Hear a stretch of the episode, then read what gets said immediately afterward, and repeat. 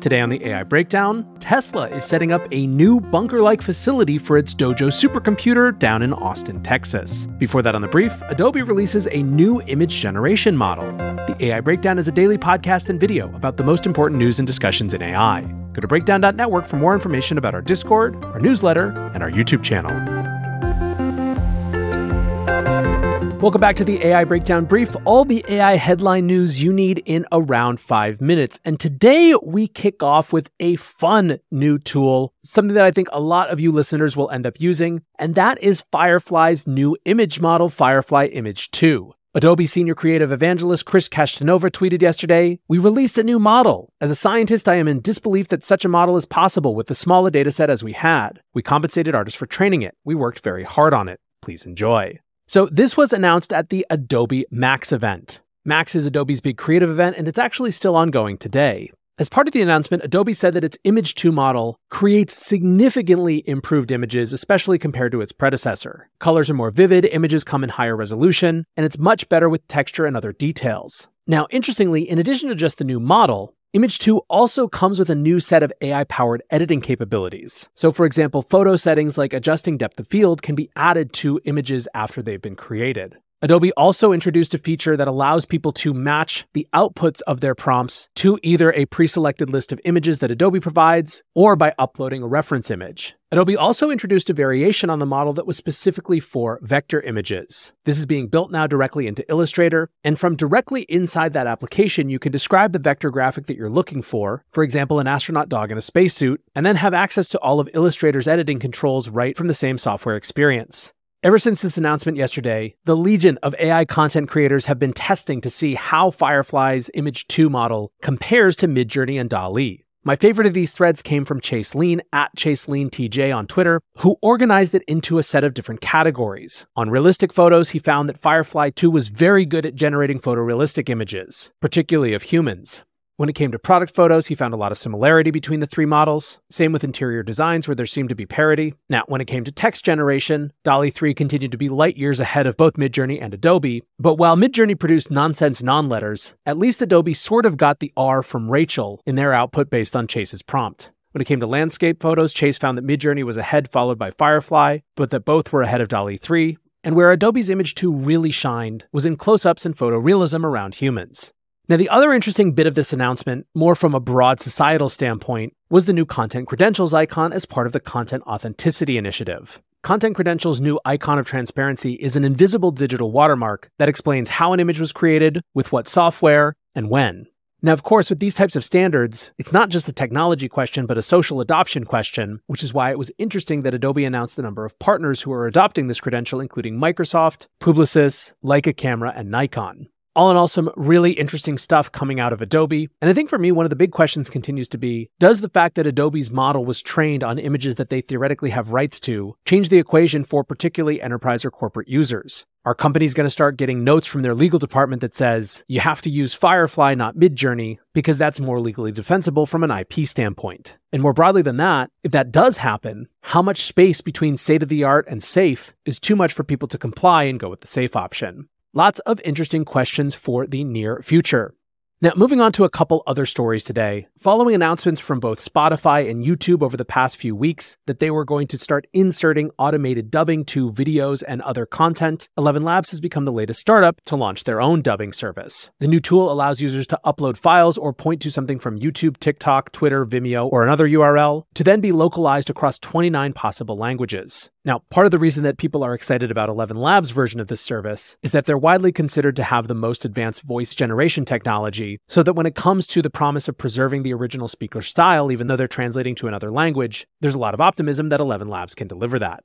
Now, of course, this is a white hot space right now. Wondercraft AI is another company coming out of Y Combinator that does something similar. And so to me, what it all adds up to is a very likely scenario where a few years down the line, it will be simply the standard that when you create content in one language, it's automatically translated and dubbed into other languages as simply a matter of course. In our next story, Business Insider has followed up time releasing their own AI 100, what they're calling the top people in artificial intelligence. Insider says that their considerations included people who were successfully reinventing a business model with AI, tackling some human condition problem to use AI to make people happier, healthier, etc., people who were focused on providing guardrails and checks and balances for the industry, now, my observation going through this list was that there were a lot more folks from the corporate and enterprise world than, for example, we got on that Time 100 list. And that, frankly, I think a lot of the developers and entrepreneurs out there would like to see. I think that's fairly defensible, if for no other reason than what we found over and over again is that a lot of the dynamics of the artificial intelligence space give existing players and incumbents more of a leg up than they've had in previous startup spheres. Be that capital and access to compute, or existing relationships with customers that create a trust bridge to a new area that uses a lot of customer data, maybe Insider's corporate focused list actually functionally makes sense. Lastly, today, a little narrative watch that I have seen as absolutely inevitable. The New York Times published a piece called AI Could Soon Need As Much Electricity as an Entire Country. This begat three or four other mainstream articles talking about the same issue. And of course, for anyone who's lived in the Bitcoin world at all, these research pieces that point to the consumption of energy by countries are an extremely potent headline generator. Now, that's not to say that we shouldn't be asking questions about the electricity and compute costs of artificial intelligence. If anything, I think it's another reason to actually ask what we want out of this technology and remember that we as a society get to determine what technology is actually good for us and what we want to leave on the table. But overall, I just think it's interesting that we are now seeing the same sort of energy and climate comparisons that we've seen levied on other technology spaces in the past. Anyways, friends, that is going to do it for today's AI Breakdown brief. Next up, the main AI Breakdown. Welcome back to the AI Breakdown. Today, we're talking about a story that touches a lot of different aspects of the artificial intelligence space, from the AI chip wars to foundation model supremacy to real world AI. And that story is, of course, about Tesla and a report from the information that they're building a new, quote, bunker like structure to house their Dojo supercomputer. So let's look at the story first, and then let's talk about what some of the interesting implications are. As has been so often the case recently, the story comes from the information first. And the way that they describe this bunker like structure is as something that could, quote, one day help move the company beyond electric vehicle manufacturing. Continues the information. The Austin Dojo project, details of which haven't been previously reported, reflect an audacious plan by Musk to take greater control over the technology it needs to run the AI software at the heart of his products. So, one dimension of this is, of course, just the battle around access to compute and the challenge of AI chips. Like so many other companies, Tesla is dependent on NVIDIA. NVIDIA's chips currently power Tesla's full self driving software that sits inside Tesla vehicles. And while that works for now, it seems very likely that Tesla's need for compute is going to do nothing but increase as it adds new types of vehicles and even other types of products, one of which we'll get into in a moment, to the set of things that it builds. Even before we get into the Optimus robot, Tesla is making plans to expand its fleet of cars. That includes a robotaxi as well as a new entry level Tesla. Now, like other big tech companies, Tesla is also designing its own AI chips. The Dojo supercomputer is going to be powered by Tesla's D1 chips. Now, last month, news outlets from Taiwan reported that Tesla had recently increased its order for the manufacture of these D1 chips by double from TSMC, who's actually doing the fabrication for Tesla.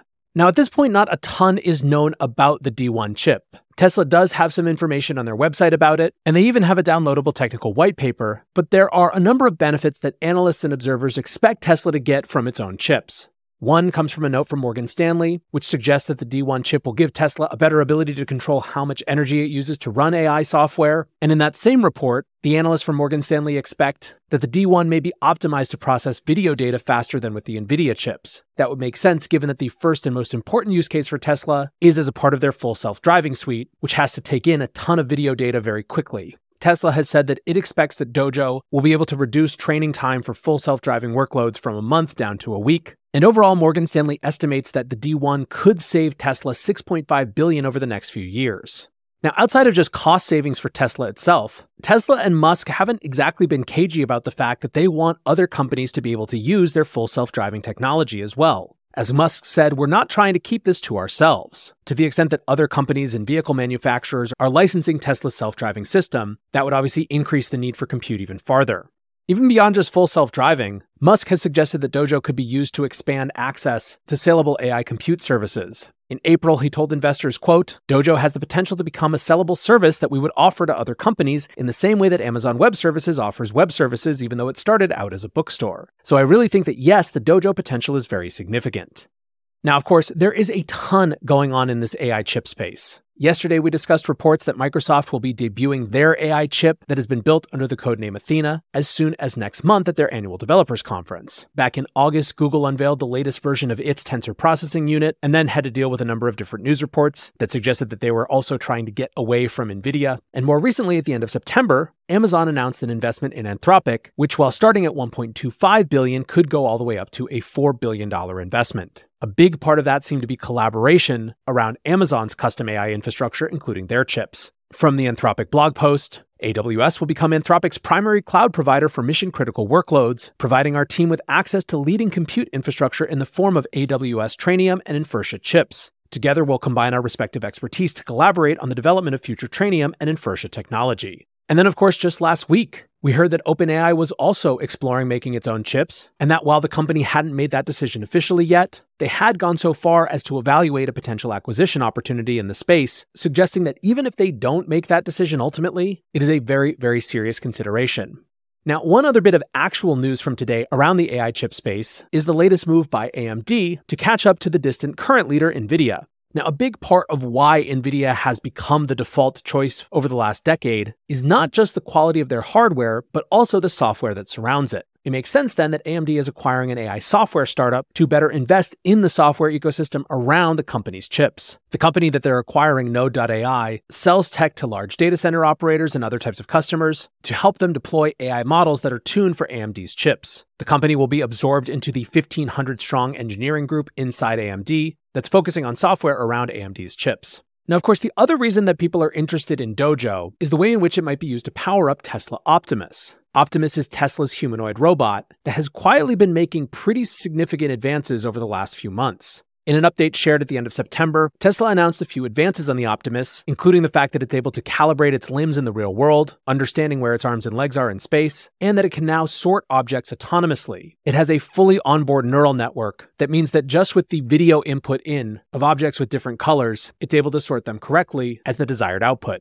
Now, even in this field of robotics, there is intense competition between different companies in the space. In May, various news outlets reported that an OpenAI backed robot startup had quote unquote beaten Tesla to deploy humanoid robots in the real world. That company was called 1X and their robot is called Eve, and in April of this year had been deployed as security guards in two industrial locations. The company said that the robots were going to be deployed in hospices and assisted living facilities next. Now, the big theme, of course, for Tesla and Elon when it comes to AI is this idea of artificial intelligence in the real world fully self driving vehicles, autonomous humanoid robots, and all of it powered by a supercomputer with chips of their own design. When you take a step back and look at it in context, it starts to make Cathie Wood's assessment of the situation make a little bit more sense over the next uh, uh, between now and 2030 we think artificial intelligence is going to add more value than any of our other uh, technology platforms. In fact it's going to catalyze them.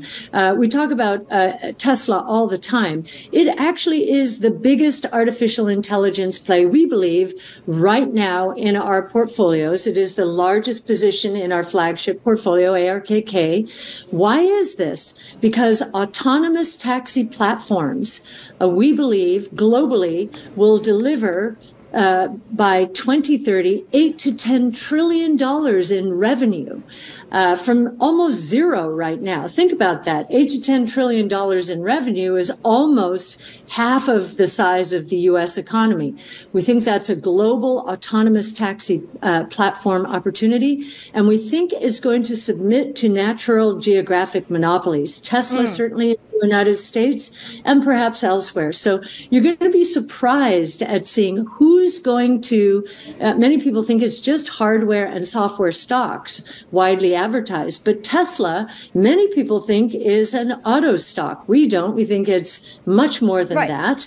But we think it's one of the biggest AI opportunities out there. And so, all of the pieces of the Tesla and Elon AI story continue to come into view just a little bit more. Next up, maybe we'll get more information about what XAI is up to. But that is where we will leave the story for today. Thanks as always for listening or watching.